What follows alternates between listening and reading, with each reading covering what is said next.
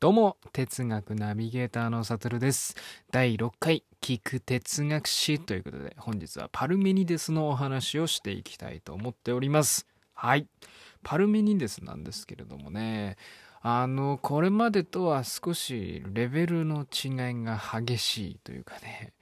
あの、今までとはもうすごいね、レベルの違う哲学になります。まさにね、このパルメニデスからね、あの、論理的な思考というかね、哲学らしさっていうのは出てきたわけなので、まあ事実上今ちょっと思い浮かべるような哲学の最初だと思ってもいいんじゃないかなっていうぐらいの人なんですね。だからこれをね、まあ、解説するのはね、しかも音声だけで解説するっていうのがまあ難しいんですけれども、まあ、噛み砕きながら私の解釈も入れながらお話ししていきたいと思いますが、えー、っと、これ12分なので今ラジオトークからやってるから、ちょっと半分半分になるかもしれないですね。うん。まあそんなイメージでこれからやっていきたいと思います。はい。パルメニデスはですね、ソクラテス以前の最大の哲学者だなんて言われてます。あの哲学っていうのはね、よくソクラテス以前以後みたいな感じでね分けて考えたりするんだけどそのソクラテス以前つまりまあこれまでねお話ししてきたでまたもうちょいデモクリトスっていう人がいるんですけどそこら辺まで話すんですけどそれの中でもまあ最大の哲学者だよねなんて言われる。筋違いのめちゃくちゃすごい人っていうねイメージを持っていただけたらと思います。でもですねあのちょうどソクラテスが青年期の頃にパルメニデスはねあの老人だったみたいなねまあ、そんな時期まで来てるわけなんですけれども実はこのねソクラテスとパルメニデスって一回ね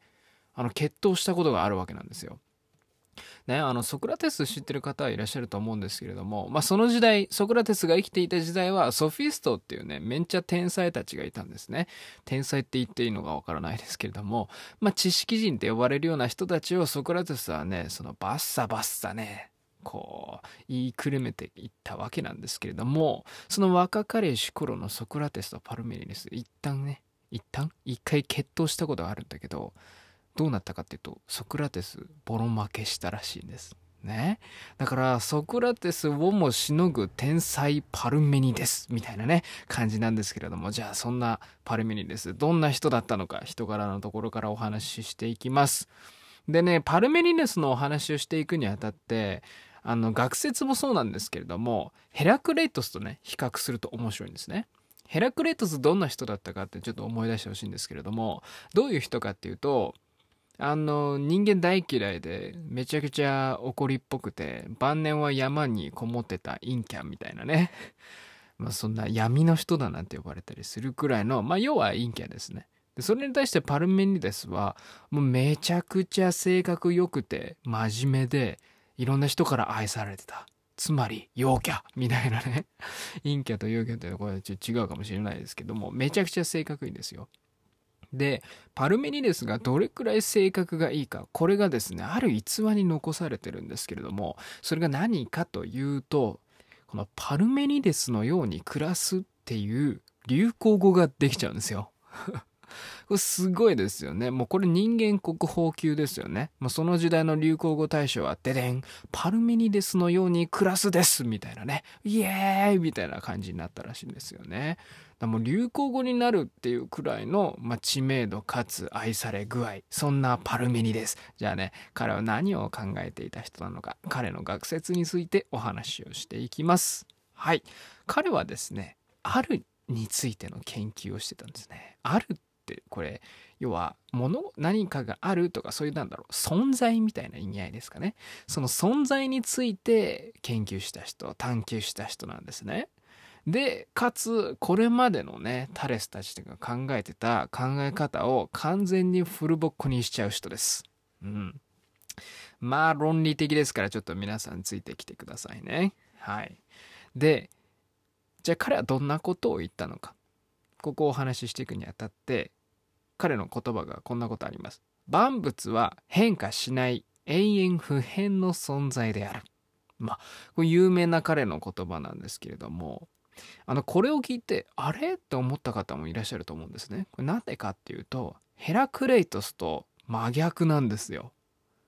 ヘラクレイトスは何つったかっていうと万物は変化するって言ったねその万物は流転するって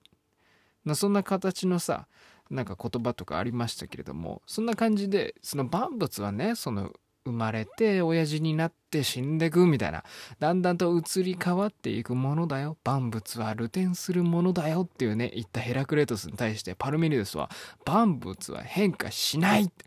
ね。変化しませんよ。とこういう風に言ったんですよ。だから真逆なんですよ。面白いですよね。性格も反対だったら学説も反対みたいなね。まあ面白いわけなんですね。じゃあなぜパルメニデスはね変化しないの、まあ、こういう風に考えたのか。それをねこれからお話ししていきたいと思います。で先ほどからお話ししてる通りパルメニデスはめちゃくちゃ論理ってところを大切にします。ね大前提としてまずね彼は論理の重要性をね主張したんですねまずこれまでの哲学ってこれどうだったのかっていうと正直なところさタレスとかがさなんか水かなみたいなで、アナクシマンドロスはさ、うん、なんかアペイロンじゃねみたいな。あ、空気じゃね？火じゃねみたいな感じでお話ししてたと思うんですけれども、皆さん。で、それは正直、お前ら感覚に頼りすぎだと。いいか感覚っていうのは肉体から来るものであり、かつ主観的なものだから、お前だけのね、感覚でしかないと。それ別に他の人たちが共有できるわけじゃないから、すごい主観的だと。ね。で、そんなんじゃなくてこうやって物事の根源とか考える時は普遍的な論理によって探求するこれが大事なんだよっていうふうにパルメニデスは言ったんですよ。ね。全てねこうやって哲学のさやる時にあたって今さ論理的っていうのがさまあキーワードになってくるわけなんですけどもそれパルメニデス以前は正直なところあんまりなってなかったと。で、ここで初めてパルミニデスがね、鞭を打つように、おいおい、お前ら何やってんだと。感覚でやっちゃダメだと。普遍的な論理によって探求すべきだ。こういうふうに言ったんですね。で、これが彼の考えの前提。で、その前提の上でパルメニデスはじゃあどう考えたのか。ね。で、その、まず、なんだろう。